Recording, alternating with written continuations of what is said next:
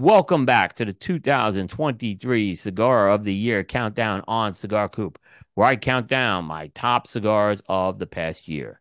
This has been an annual tradition on Cigar Coop since 2010, and this year marks the 14th consecutive year of this project. So today, we are entering the Super 6. That is the top 6 cigars on the Cigar of the Year Countdown. And coming in at number 6, we have a cigar from Scandinavian Tobacco Group, the Macanudo Estate Reserve Flint Knoll Churchill 2022 edition.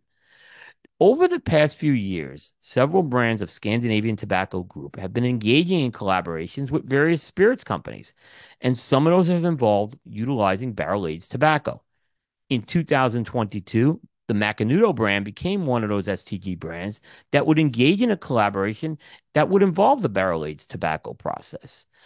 For this project, Macanudo would engage with Napa Valley-based winery Flint Knoll. What was different about this project compared to the other STG barrel-aged collaborations is that Macanudo would be working with a winery as opposed to a distillery. And the barrels used for aging the tobacco would be French oak barrels that were previously used to age Flint Knoll's single vineyard Cabernet Sauvignon wine. And the result would be a limited edition cigar known as the Macanudo Estate Reserve Flint Knoll. Now, the barrel age process that was used for the Flint Knoll is consistent to what has been used with other STG barrel age collaborations. And this process involves putting the tobacco that is being used for the binder leaf into the barrels. And in this case, with the Flint Knoll, the tobacco that is barrel aged is a proprietary Connecticut broadleaf leaf. Now, in addition to the Connecticut broadleaf binder, the Macanudo Estate Reserve Flint Knoll features a filler blend of Brazilian Matafina, Dominican Olor, Dominican Piloto Cubano, and Nicaraguan Jalapa. And the cigar itself is finished with an Ecuadorian-grown Connecticut shade wrapper. Now, the Churchill size, it's a thicker-sized Churchill. It has the lengths of 7 inches, but the ring gauge is a little thicker than what you would see on a Churchill. It's a 52 ring gauge. Now, the Macanudo Estate Reserve Flint Knoll Churchill delivered a complex smoking experience. Along the way, there were notes of vanilla, fruit, cedar, wood, cream, earth, sourdough, and pepper. Now, this cigar experience, I describe it as more dial-back, nuanced smoke.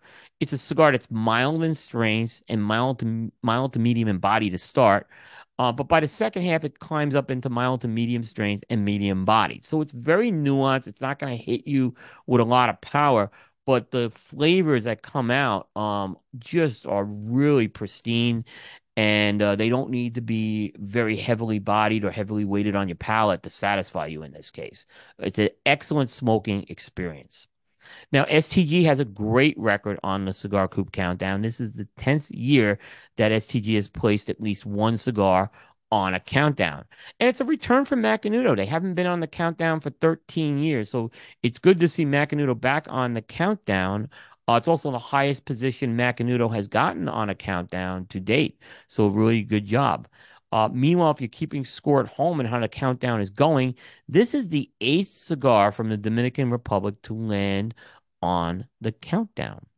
But there you have it. That is number 6 for 2023. Now, if you're interested in how this list was built, you could check out the criteria that was used. Go to cigar-coop.com. Click on the Cigar of the Year menu, click the 2023 entry, and follow the link that will take you to our criteria, and you can read all about it.